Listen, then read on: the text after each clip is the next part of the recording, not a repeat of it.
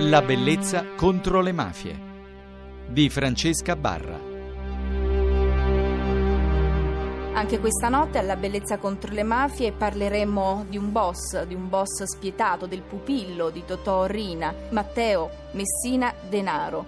La mafia del camaleonte è questo il titolo del libro di Fabrizio Feo, giornalista. Il libro è edito da Rubettino e lui è ancora con noi. Ciao Fabrizio. Ciao Francesca. Ieri abbiamo capito perché tu hai deciso di scrivere questo libro, le motivazioni. Adesso cerchiamo però di entrare nello specifico e di parlare di questa figura che in fondo ha anche un po' del leggendario, e questo è un altro rischio, quello di parlarne in un certo modo e di affascinare anche chi, chi ascolta. In realtà questo uomo camaleonte, l'assoluto, così lo chiamano i fedelissimi, è un leader carismatico. Come, come nasce? Nasce innanzitutto da una famiglia mafiosa.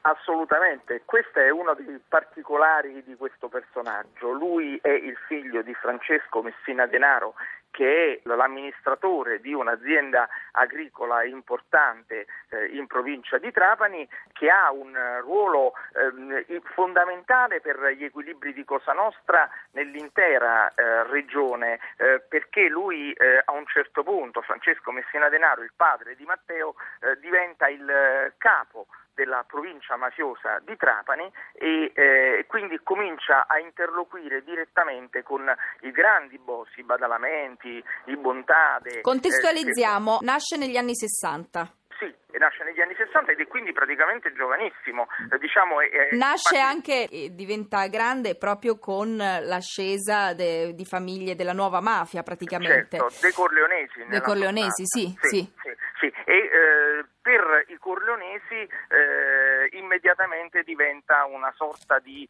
eh, fan prodige, eh, perché non solo perché è capace eh, di eh, grandissima spietatezza. Matteo Messina Denaro raccontava i suoi, lo riferiscono alcuni dei eh, suoi più immediati, più vicini eh, collaboratori, diciamo così, eh, raccontava i suoi di essere stato talmente eh, spietato, di aver ucciso talmente tanta gente da poter per fare un cimitero, cimitero. Sì. Esatto, sì. E questo già fa immaginare, ma a parte eh, un minimo di megalomania immagino che spinga anche questi, questi uomini a firmare col sangue, perché altrimenti credo sì, che sì, sia sì, una sì. componente. Fra l'altro lui aveva, se si pensa che eh, è stato il pupillo di, di Riina, ed era però così diverso anche fisicamente, visto che siamo in radio per cercare di, sì, di far capire sì. di chi stiamo parlando, magari Beh, alto, eh, molto vestito alla moda, vestito alla moda, eh, ricercato cercato eh, fino addirittura al modo maniacale in alcuni, per alcuni particolari del vestire, eh, un grande amore per le auto potenti, eh, dalle Porsche eh, alle Jaguar. Era un personaggio che addirittura si racconta, raccontano collaboratori di giustizia, eh, ha pensato a un certo punto di montare sulla sua auto dei mitra. Infatti il soprannome di Diabolik eh, gli viene sostanzialmente più che dal fatto che fosse un diciamo lettore del fumetto, dal mh, questa passione, anche questo suo uh, favoleggiare di poter usare eh, gli incredibili strumenti di Diabolik nella sua quotidiana azione criminale, eh, per poter sfuggire, il caso dei mitra montati sull'auto, ad eventuali eh, inseguimenti. Un personaggio molto passionale, un personaggio eh, che è amato ed è stato riamato da molte donne, eh, passionale perché eh, ci sono tracce eh, di eh, proprio reazioni eh,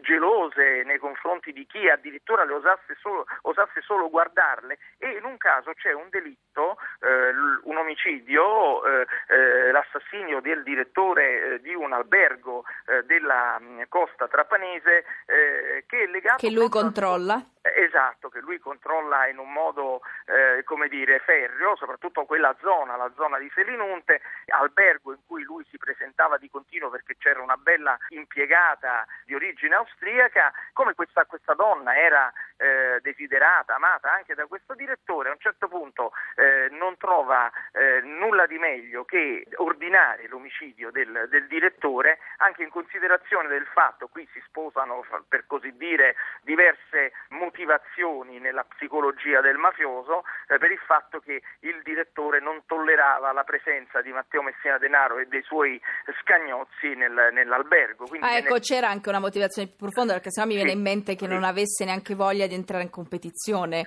eh, il che fa capire molto. Questo accade quindi eh, in periodi in cui lui già ha preso piede, quindi è potere, sì. e molte donne e nessuna moglie.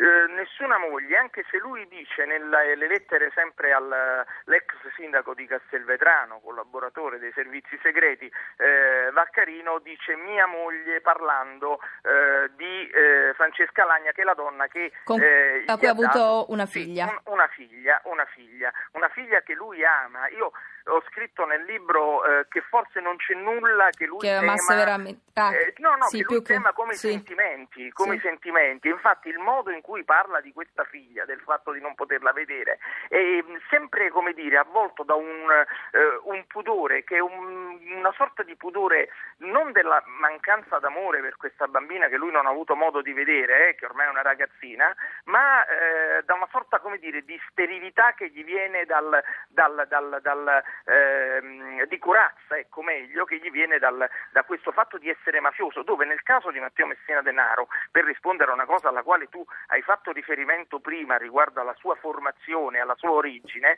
ehm, sì. non è una eh, come dire una condizione eh, legata all'estemporaneità, all'occasione che così lo ha fatto diventare, no, è una forma, usiamo le virgolette perché solo questo possiamo fare, di cultura, nel senso che lui viene da una cultura o sottocultura, insomma, per far contenti, come dire, in poi bigotti, eh, eh, su, su, di, di tipo mafioso e criminale. Perché parlo di cultura? Perché lui a un certo punto, in una delle lettere, per fare un esempio, dice una cosa che deve far riflettere: la nostra causa.